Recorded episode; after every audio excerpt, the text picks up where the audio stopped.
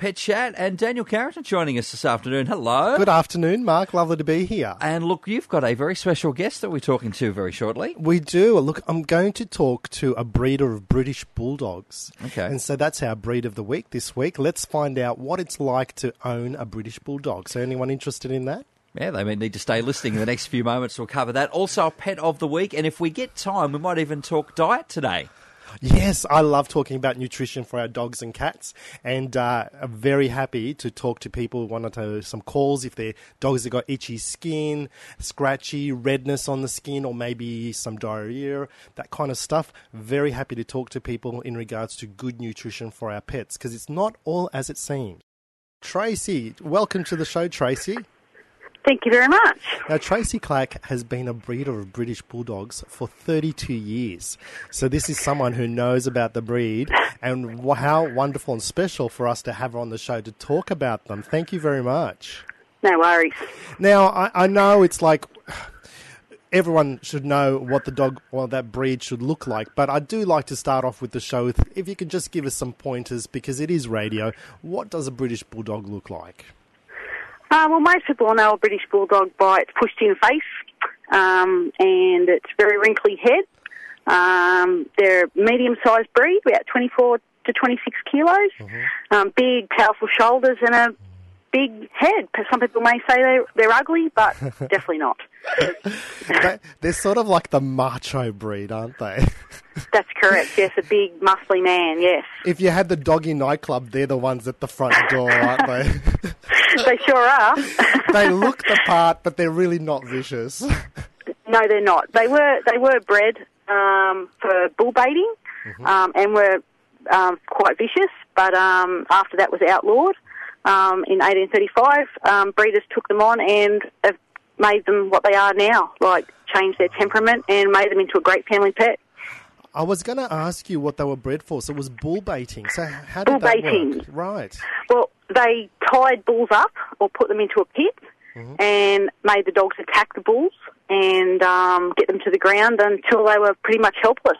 Wow. So it was a bit of a sport, and people used to bet on it. Uh, but that was banned in 1835 And this because hap- of cruelty reasons. of course. And this happened in Britain. In Britain, that's correct, yes. Okay. And I guess that's the reason why they, they have that uh, large stance, I guess, and the, and the big shoulders.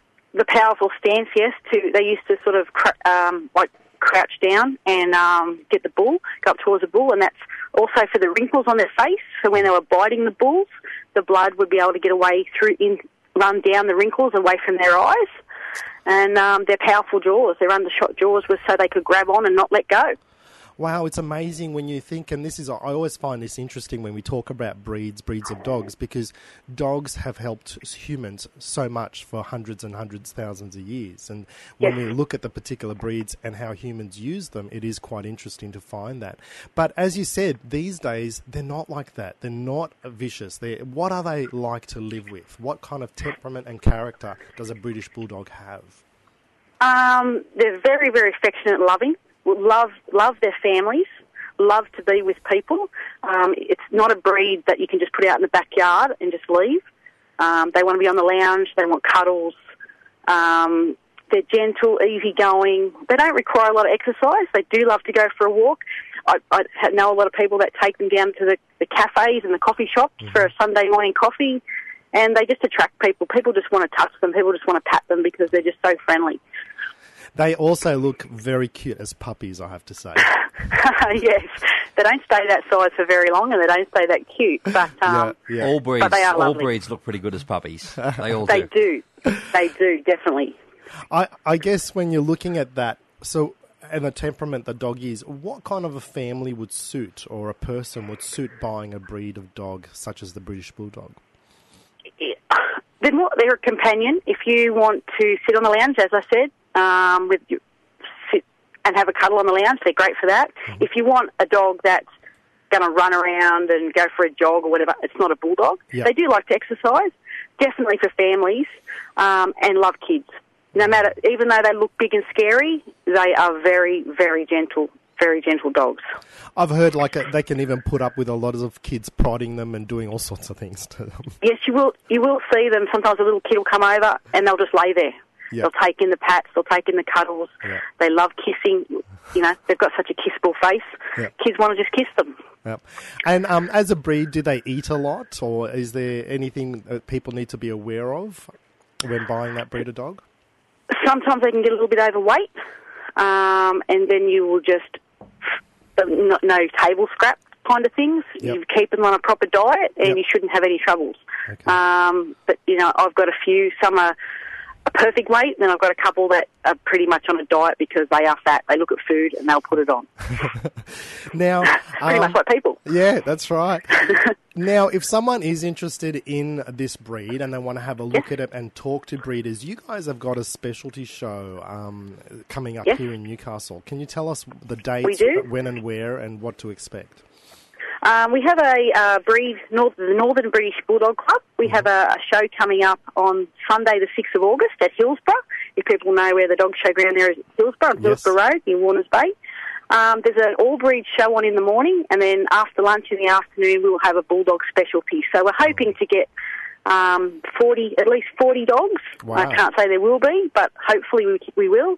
And there'll be plenty of breeders and to talk to, and um, plenty of different shape, size bulldogs, coloured bulldogs of all different, you know, to Hmm. look at, have a cuddle, have a selfie taken with one. That's very popular sometimes at shows. People Good idea. I love it. having selfies taken with them. Yep. I guess. So yeah. No, that's really good. And what about some websites?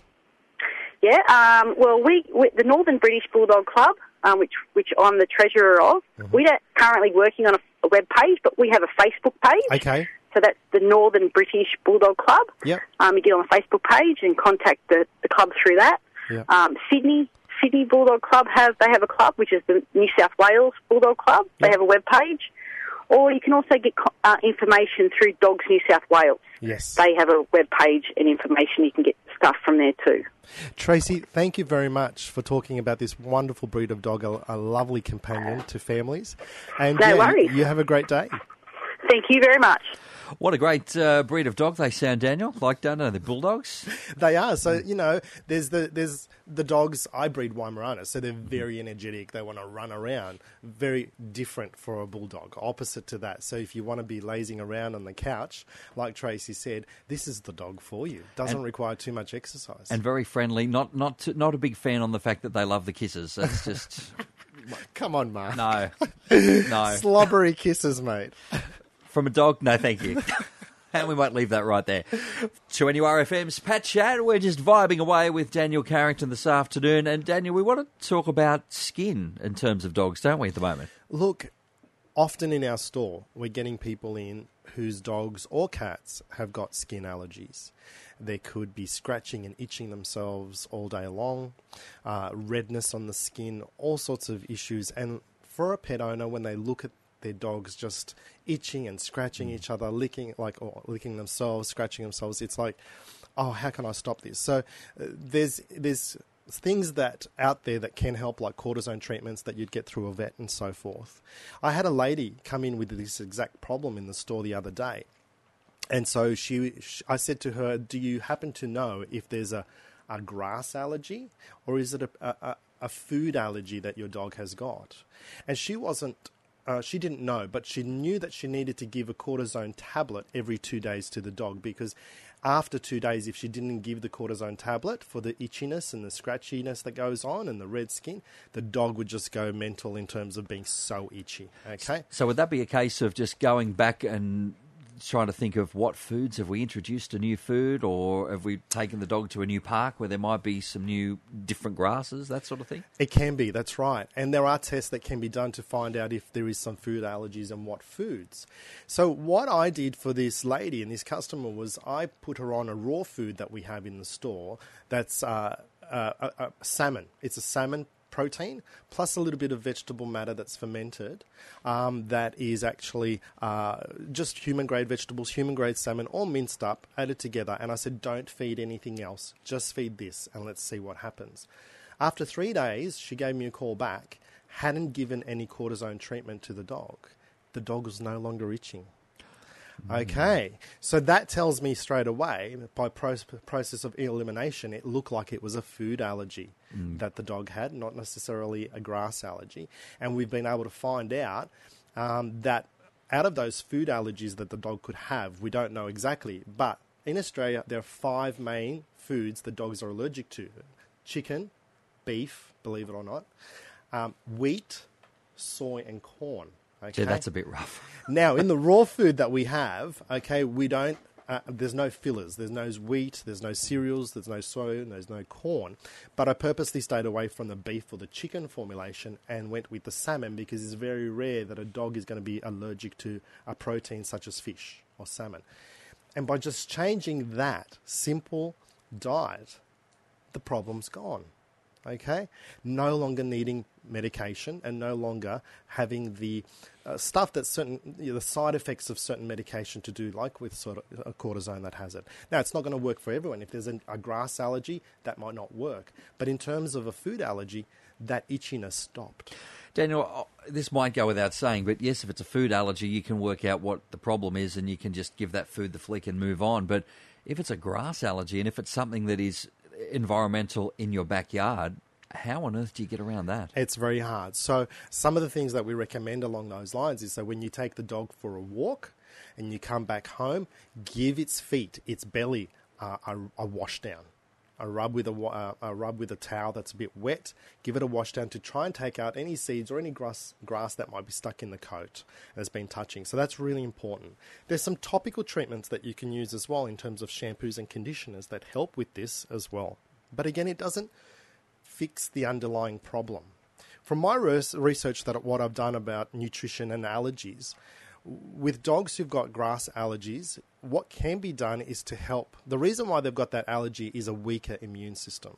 Um, and so, if you can help to improve that immune system, you might go part way to try and help that grass allergy. But it's never it's never easy, and that's why with grass allergies there is the cortisone treatments and other things that vets can recommend. Try all of those things before you rip up the entire back lawn. That's right. Maybe put down some concrete. That with no grass allergies there. Yes, exactly. it's unfortunate, but yes, there are some dogs who are allergic to some things like this. And in in the store, we do get lots of people with uh, different. Al- their dogs have got different allergies. Um, so one woman was saying to me the other day, you know, the dog's got. Uh, because in some of the raw foods, there's a little bit of garlic. Dog's got an allergy to garlic, so you know it can't have that kind of ingredient in there. Um, some dogs can get if they're a little bit allergic to certain foods, they can get more yeast produced in their ears and have itchier ears. So, yeah, there's all sorts of issues like that. Wow, and, and because it's not a person, you can't just ask it what, what the right. problem is. That's right. As we continue with Pet Chat, Daniel Carrington still talking about the, uh, the the things that are happening with the, the pets, the itchiness, and, and of course how food has changed for animals uh, over the last hundred years compared with uh, a traditional animal diet before that. You're exactly right, Mark. So, what we've got happening is for thousands of years, dogs have evolved eating uh, raw food in terms of prey that they would catch. So, we go back to uh, the dog when it's out in the wild, and uh, uh, they are looking at eating things like rabbit, possibly duck, bird, wild turkey, a, a- a chicken, or something like that, that they would grab and eat. Now, what they would eat out of that would be the offal, which is your livers, hearts, kidneys, very nutritious for a dog. They would eat the stomach contents. The stomach contents with that kind of prey is usually plant matter. And it's plant matter that that um, rabbit or, or duck has been eating, and it's fermented because of the stomach acids. So it's partly processed. There's all those good enzymes, good gut bacteria in there that the dog is digesting. And then they'll tear away at the flesh, they'll eat the flesh, the meat, that's the protein. They'll even chew on the bones. And being that it's small prey, uh, those bones uh, are totally digestible. They'll crush them in their jaws and they'll digest the bones, getting calcium and marrow. Uh, there's a lot of goodness in that as well, okay, and the cartilage. Okay, move to the past 100 years and uh, the dog foods that we have manufactured that are in uh, supermarkets and stores for us to buy. They're very convenient for us. Okay, dry kibble, very convenient, easy. Just feed them the portion it says on the label, and we're done. What's happening though these days is the humanization of, of, of foods for our pets, unfortunately, is also bringing human types of ailments to our pets. They're getting cancer at a younger age. arthritis at a younger age, putting on weight. Okay, and if we have a look at the ingredients on the back of these foods, uh, a lot of them have not don't even have meat as the first ingredient. So we've got cereal products. Maybe the meat might be the first ingredient, but then the next three ingredients are, are, are cereal products again. So the, the majority of the food we might be feeding our dogs could be cereal content, such as wheat, soy, corn. Corn is, is used, the word used on packets is usually, usually maize rather than corn. Mm. Okay, um, so what does that mean for our dog? Our dog who's evolved thousands of years of eating a raw diet that is completely balanced in a way because they're getting some offal, they're getting some plant matter, which is your carbohydrate and fiber, which is fermented with the stomach acids and the bone. It's such an interesting way to think about because until you were rattling off what, what they're actually eating, I was thinking, well, yeah, okay, they're getting their meat, but they're getting all that plant matter, they're getting the vegetable in a way, but they're getting it fermented in the yeah. stomach, uh, the bones and everything else, and, and now they're getting, like you said, a human, almost a human Western diet in mm. effect, and they're getting all the other things that roll along with it. That's right. And so when we feed a dog with uh, a lot of those uh, kibble diets that have got a lot of cereal, and I'm not saying all kibbles do, there's a lot now coming out as grain free. Um, but when there's that amount of cereal content, it actually is causing some issues. It, it can cause issues such as, as we've discussed, allergies. It can also co- cause overweight dogs, and that's the reason behind that is is because um, well, you know, sometimes our owners we do feed feed dogs too much, but when you are feeding a high cereal content diet, your blood sugar level spikes. Okay, um, therefore more insulin is produced, and that can add on weight and add on fat, and also keeps the dog hungry because when it comes down, it's like I'm hungry again. I want to eat. Whereas when you have a uh, the, the diet dogs have been used to eating is more of a protein diet, it keeps the blood sugar levels stable. So they'll have their one meal a day and they're not so hungry. What I've also noticed people saying is the behavior of the dogs have changed so much. That, that, that high pent up energy is no longer there and they're actually receptive to training and behavioral training.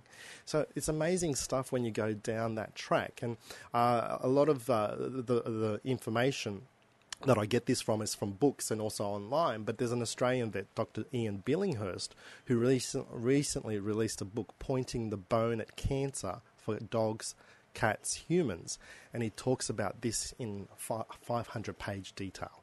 And it's, it's amazing the information that's in there, and uh, what we've done actually is quite wrong for our dogs now. And there's a there's a theme going back to we need to go back to a raw diet for our dogs mm. and cats. There's so much in it, isn't there? There is, and the cat diet is even a bit more different. They're an obligate carnivore, so they actually don't have much plant matter at all. Uh, in the wild. So they're a little bit different in terms of they can't be fed the same diet. It's got to be a lot more high protein and it has to have taurine in it. We're, we're taking our animals a long way away from what they've been designed to eat, but uh, that's, I guess, what it is. On air, online, on your smartphone, 2NURFM 103.7 as we continue with Pet Chat. Daniel, I know you're very excited. You're very excited. You were saying I need some phone calls, weren't you? I, I was, and they've come. They have come. They've turned up magically, and thank you for turning up at the right time. Heading to Cameron Park, and you've got a question for Daniel about a diet for the cats. Hi, Anne. Hi, how are you? Good, thank you. What would you like to ask? I've got a Sphynx. Yes. And I'm I'm feeding it um, raw mint. Yes. Um, but I also give it dry food now. It's also got an allergy, so mm. could it be there? Yeah. So could it be do you, the? Do you have the dry food? food? Do you have the dry food there? The bag no, that comes in. No, no, I'm I'm in the car actually okay. at the moment. All right. Um, I okay. buy I buy it from the vet. Yep. Okay. Um, so it, what you need to do is have a look at the um, the ingredient list on your dry uh, dry cat food that you've got, and have a look at the list of ingredients I was talking about. There is a lot of them are loaded with cereal matter, and there could be a chance that your cat is allergic to the cereal matter in that food. Yes. Now, when you feed when you feed mints, we talk about a raw food, a raw diet for, for dogs, and a lot of people think, or and cats, and a lot of people think, oh yeah, just give them some mints. It's a little bit more complicated than that because we go back to what they would have eaten in the wild. They don't eat just the protein; they eat the, the bone, they eat um, the the liver, the hearts, and the kidneys, which are very nutritious. Lots of vitamins in in those organs, the organ meat and with cats, and I know this sounds a little bit gruesome, but cats, unlike dogs, they're obligate carnivores, so they won't necessarily eat the contents of the stomach, so they don't need much plant matter. But what they do eat is uh, the brain, and they eat the eyes. And the reason for that is this in those in those muscles because they are working all the time. There is taurine, and cats need taurine for a healthy lifestyle too. So um, it, it is a little bit more involved in regards to a raw diet when we have for cats or for dogs, making sure they're getting enough of their nutrition, all the different vitamins that they need from that raw those raw ingredients. Um, you might find if you were to go back to just a raw diet and not feed any of the dry, the problem might go away. Yes, that could be the case. What I want to do actually for you is, if you can hold on to the line, I want to um, give you a couple of samples of the Summerford Raw diet for cats that I've got to give away, and you can try that over a week and just see what happens. Okay, that'd be great. How's that sound? All yes, right. that sounds wonderful. So if you want to hold on, we can get the, uh, your details and, and uh, organise, yeah, for that to go, go through to you. We will do that. So hold on, Anne. You've got some free sample packs coming your way. Yeah, that's pretty good for the cat anyway. Well, For the cat. if we get to the if we get to the root of the problem, though, it's it's good for everybody. It is, exactly. a big win for society there. Heading to Wallsend and Peter, still on diets. Good morning, afternoon, Peter. You got a question about dog diets with Daniel today? yeah, hi, Peter. Yes. Hi, how you going, mate? I heard you talking about um, diets of dogs and that, and I've just recently um, fostered a, a bull terrier, Yes. and I'm looking to adopt him. He's about three year old. Anyway, um, I haven't had a dog for a while, and I've just been feeding him basically kind of what I eat plus his dry food. But what I found that he really loves is tuna. Yes. And I was just wondering, is, is tuna okay to feed a dog? Is that okay as far as their diet and that goes, or? Okay, so um, again, tuna is great. There's some good oils in tuna. There's a, there's Yep. an element of fat as well, but it's certainly Yep. not a complete diet. And there is nothing wrong with adding a bit of tuna a couple of times a week to a dry kibble. Nothing wrong with that. Oh, yes. There's nothing Yep. wrong if you were feeding a raw diet of some mince, mince as well, and mixing up a bit of tuna. Nothing wrong with that either. But be aware that if we fed just tuna, it's not a complete diet. So that's Yes, uh, yep. that's what we want to talk about. That we've got to make sure that they receive all the necessary vitamins and minerals um, uh, that they require for a good, healthy lifestyle. And that's one of the things that dry dog food has made easy for all of us because Yep. it is promoted as a complete balanced diet. There's enough protein in it, there's enough fat, there's enough minerals and vitamins in it, and you Yep. know they can live a, a, a, a certain lifestyle. Unfortunately, they they add a lot of fillers like cereal products as well to to to beef it up and lower the cost down, and that's not great. For, for our dogs Yeah. and our cats. But again, Yep. I'm happy to give you a pack of the Summerford Raw Natural if you like. So if we can take your phone number, I can, I can do that and you can try that food. And there is a formulation that's salmon. It's a complete diet. If he loves fish, he might like the salmon. I prefer salmon over tuna. Yeah, yeah. Daniel, yeah, no, I was just you're not wondering. alone. Um, I, I, and I just noticed that he also too. He really loves chicken soup. I'm making chicken soup. You know, I don't put no onion, nothing in it, but he loves the vegetables and the um, free range chicken and everything in that. Yeah. But I, I've noticed that he's not a real big lover of the dry food. I'm about Yeah. to just try a, a new dry food now. Yeah. Um, roughly, roughly how much, um, how many grams roughly of food should I be feeding? He's about 25 kilograms a day. Roughly how many grams of food would you say? Um, Okay. Should I be feeding? Yeah. Every brand of dry dog food will have in, uh, a list on the back in terms of how much you need to feed, and, and they're all very, Yep. very different. So you need to have a look at that. But I know with raw diets um, that are made as a complete balanced diet, which have, Yep. as I said, the offal component, the bone, the meat, and the plant matter for dogs. Um, Yep. Generally, it's 200 grams per 10 kilos of body weight. So for your dog, you'd be like half a kilo of the raw diet per day, and for them to Oh, yes, yep. maintain, maintain that weight. Yeah. Yep. Yep. Okay, yeah, that sounds very good. Thank you very much. But also, too, he's about three year old. Um, is there still a lot of scope for actually training a dog at that age? Is there? Would you say? Or Uh, of course, there is. Yes, definitely. Yeah, yeah. yeah. He's still Yeah. he's still relatively young, not that old, and definitely trainable. Yep. Sounds good. I got a couple of questions in there, Peter. Please stay with us because uh, Peter will get some details and that sample pack coming your way. I kind of wish I had a dog or a cat in my life now, Daniel. You you've got sample packs for everybody. We got we got anybody in the building that's got a dog? They've got some free sample packs by the sound I've, I'm in a very giving mood today, aren't I? Really? I haven't been giving away things for a while, so so today's the day. Okay. Exactly. I can All probably right. see people lining up at the door. I've got a dog. Can you get some stuff for me? Four nine two one six two one six. We've probably got time for one, maybe two more calls coming in. We've got our pet of the week, which we'll get to uh, in a few moments. Daniel, very exciting because uh, we're also looking to find a home for a very delightful little dog. You've got the pet of the week in front of you, haven't you? Oh, hang on, let that works. There we go. I'm back on air. The pet of the week. The pet of the week's called Duke. Now, really, Mark, you said to me you wish you had a pet. Now, I reckon this one's for you, mate. Uh, look, he's a staffy, and staffies make great pets. Have I do- I've dobbed myself in, haven't I? that that just happened. Sta- staffies are the number one breed of dogs sold in Australia at the moment. Really? That's how popular they are. They make a great pet. They're very loyal to their families. They love being with the families. They're not overly big to look after, Mm. and they are very playful and energetic in, in that regard. How do they go with someone that's got a backyard literally the size of this studio? The good, the good. I'm not joking, though. They also do love a laser round too. So, but that you do still need to give them a bit of a walk here and there. So you will have to go outdoors. But Duke is a one-year-old Staffy Cross who was saved from the pound. He's a really happy dog. He loves playing with his toys and he loves hanging out with his foster family and his foster brother. He's well behaved, and what I like about this is they say that he's been learn- he's been trained. He's learned to sit and wait for his meals. He's also toilet trained, and he will only bark to warn of intruders. Okay. Now, what's great about that is sitting down and all that. He he already knows the chain of command, which is really important for dogs. They need to know their owner is the boss, and then if you if you want some food, you have to sit and wait, and I'll tell you when to eat it. That's a great start. So uh, he is need of, of a new home. He would love to come and join a family. Um, the phone number for Barbara is 0422822169.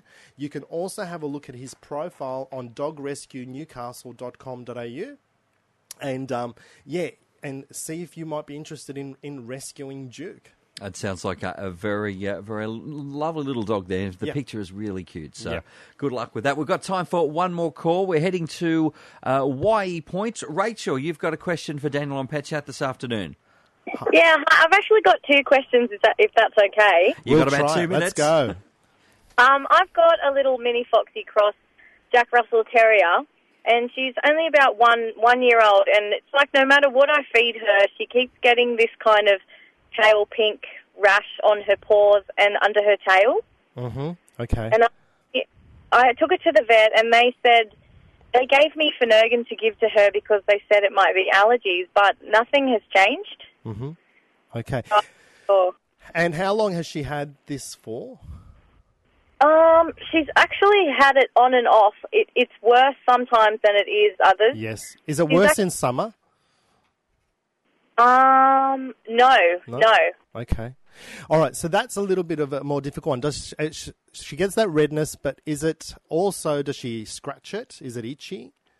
Yeah, like she actually bites underneath her tail to the point where the hair comes off. And uh, in that area, especially, you have checked for fleas, and she does get medicated for fleas to keep fleas off. Yeah.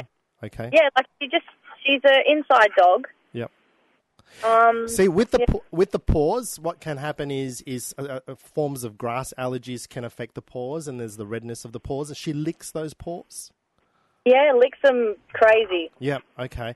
Now, when you said you've tried all different foods, there's there's a method to actually trying foods, um, and it's about um, eliminating. So, what I recommend is once they go with a raw food that I can recommend, or they go with a dry, a grain-free dry food, that's all you feed. Nothing else. No treats. No table scraps. No doggy treats. No, none of the other types of treats because there might be cereal content in that. So all you're allowed to feed is that food only, and you need to do it for a two-week period to find out if it's working. In some cases, you'll see it working within three days, but you do need to do it for a period of time. Did you do any of that kind of work or that kind of monitoring with the food? No, like um, they put me on this really expensive hypoallergy food, Yep. but that didn't really do anything. Yeah. What I might do, because we're running out of time, is if you can hold on to the line, uh, I'd like to talk to you after on air and just go through some things and what we can do. Yeah. Yep. would be awesome. Thank you. You're welcome. Okay, so great advice there. What an interesting pet chat we uh, found ourselves in the middle of today, Daniel. Lots it's of, gone lots of great quick. info there. Gone very quick. Lots of good info. I, I love talking about nutrition for our dogs and cats, making sure they live a long life. Talking about that, just come to my mind really quickly. Um, I, I recently saw a video, and it's an Australian farmer with an Australian dog, a Kelpie, uh, who has the oldest dog in the world, uh, 30 years old. No way. 30 years old. He, he, he got him as a pup when his son was born. So 30 years old, and the dog has been fed a raw diet all its life. I think that tells you all you need to know right there, doesn't Okay. it? a great pet chat. Of course, back next weekend, uh, next uh, Wednesday, I should say, on 2NURFM. Thanks for listening to this podcast from 2NURFM at the University of Newcastle. Topics range from gardening to health, well-being, pet care, finance, business and travel. You'll find them all at 2NURFM.com.